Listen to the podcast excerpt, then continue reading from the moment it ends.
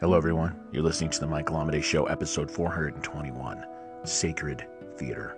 I should first say right away that my plan was to actually put this episode out yesterday. And after spending the, uh, the allotted time I had, I had this about 85%, I want to say, of what I wanted to have done before I put it out. And I decided to hold back until I was able to get it all the way there. So I hope you forgive the lapse in time, but I think ultimately it will be worth it.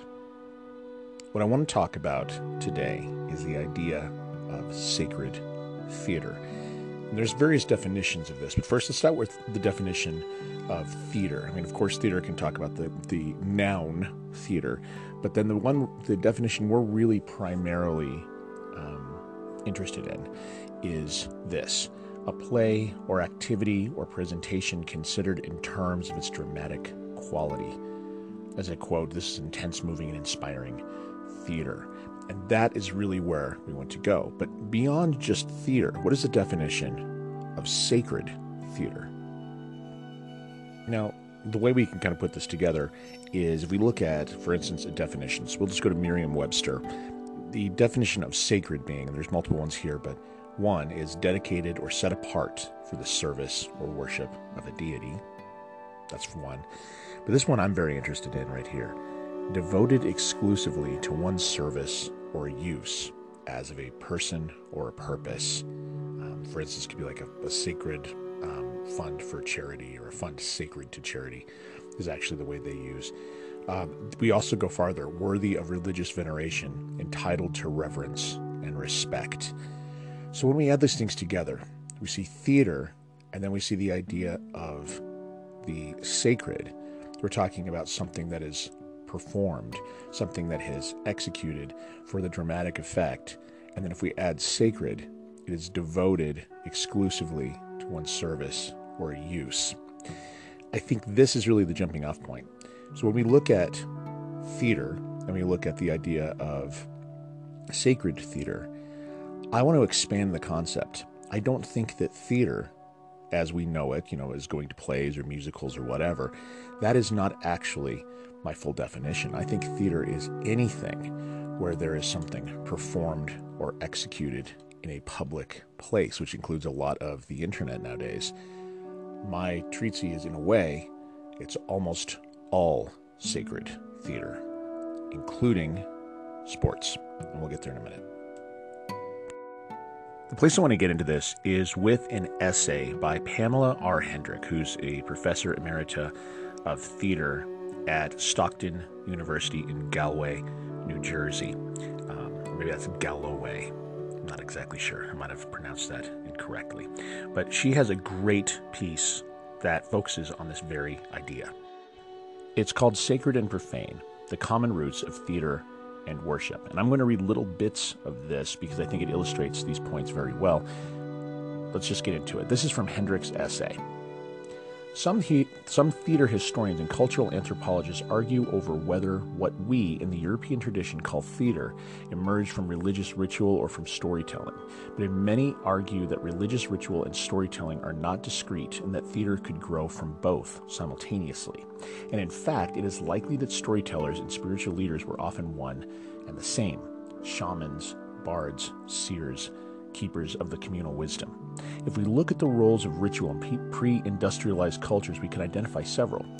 Ritual established a sacred relationship between members of the group and to the divine. It offered a forum for communal petitioning to divine for health, abundance, peace.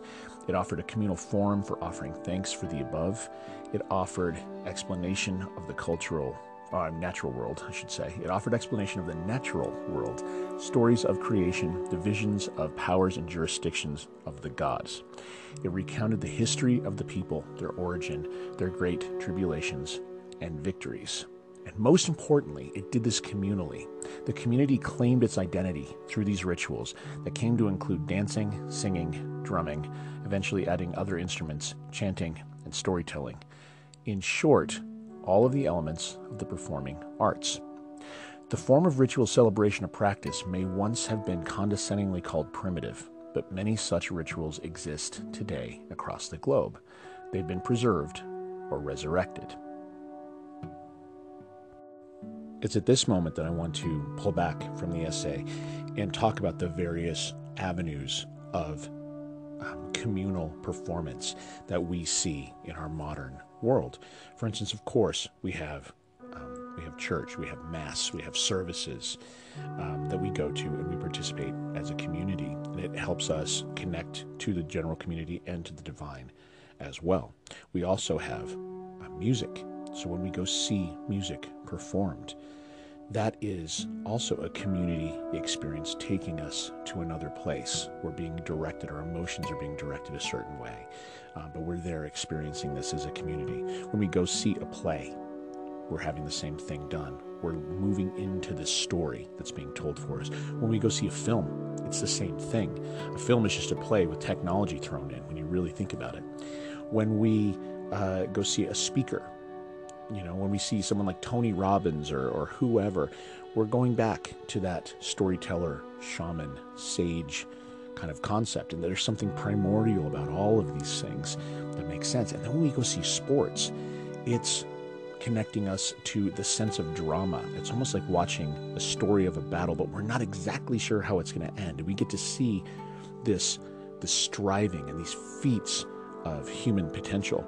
And I would say my belief is that music, drama, all of these things, uh, art, sports, allow us to experience the suspense and the dramatics that are oftentimes m- missing from our own day to day lives, thankfully, um, but that we still yearn to experience as our human spirit is wide and our hearts are vast. And so we, we, we ache for these kinds of experiences. And these sorts of things, this sacred theater, this performance, this allows us to get there and connect, in my opinion, to the divine and the divine nature of our spirit and of our soul.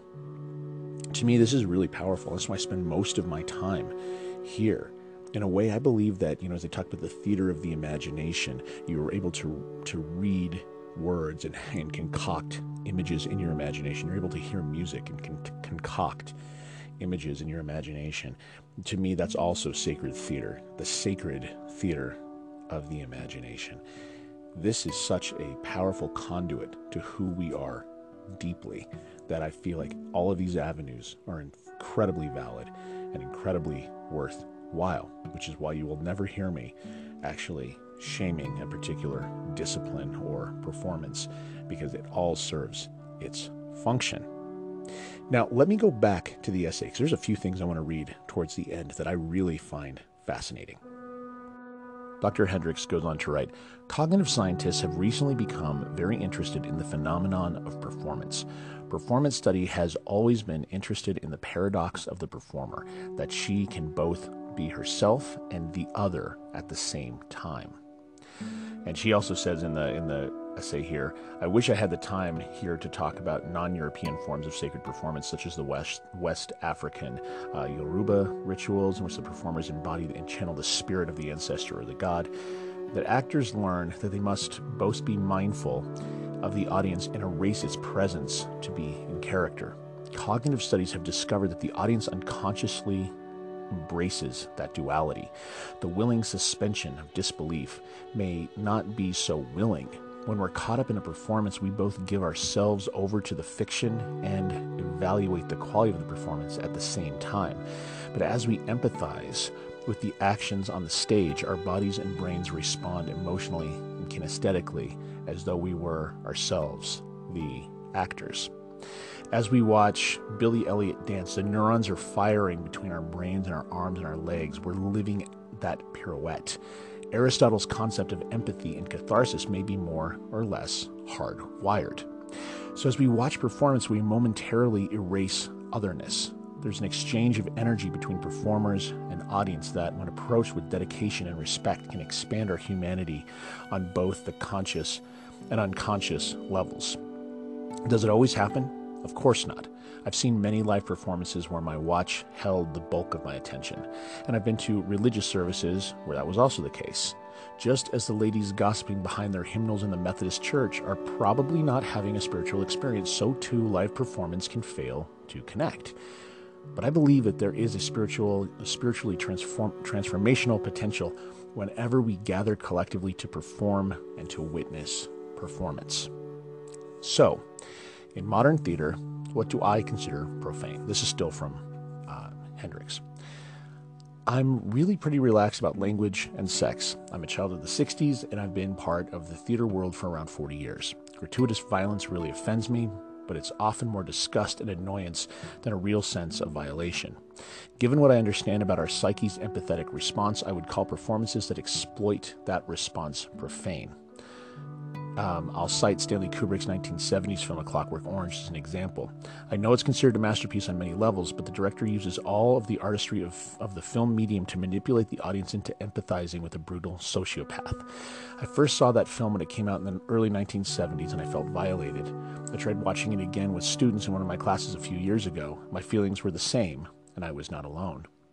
Another example of profane and modern performance, in my opinion, is the TV sitcom Laugh Track. I read an account a few years ago, maybe in Time magazine, about how sitcom writers learned to manipulate the audience into thinking they heard jokes when they hadn't. They wrote what they call jokelets, snippets of dialogue that had the rhythm of a joke setup, setup, punchline, response, punchline, but really had no punchline. These were neatly married into the appropriate laugh track, and voila, the audience laughed too.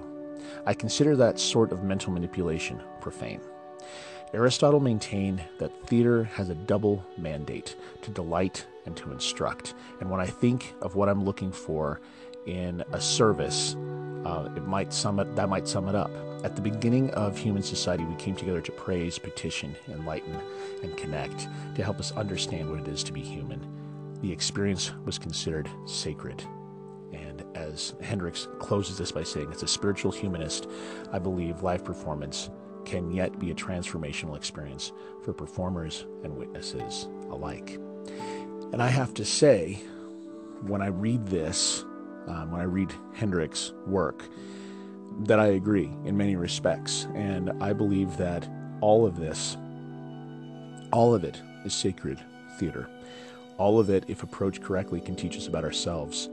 All of us can give us perspectives and new ways to see who we are the realities of our world, the depth of the world, and also allows us to see the cosmos as it unfolds and to understand the nature of God or the universe, or however you choose to connect with it.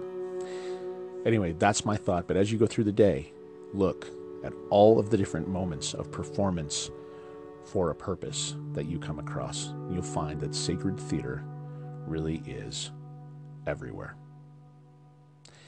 If you want to send me a message, you can. MichaelAmidei.com. The contact form is a great way to get a hold of me. If you find yourself being creative with poetry, lyrics, or short fiction, consider listening to my radio show, World Poetry Open Mic. We broadcast every Friday at 8 p.m. Mountain Standard Time. You can find us at worldpoetryopenmic.net.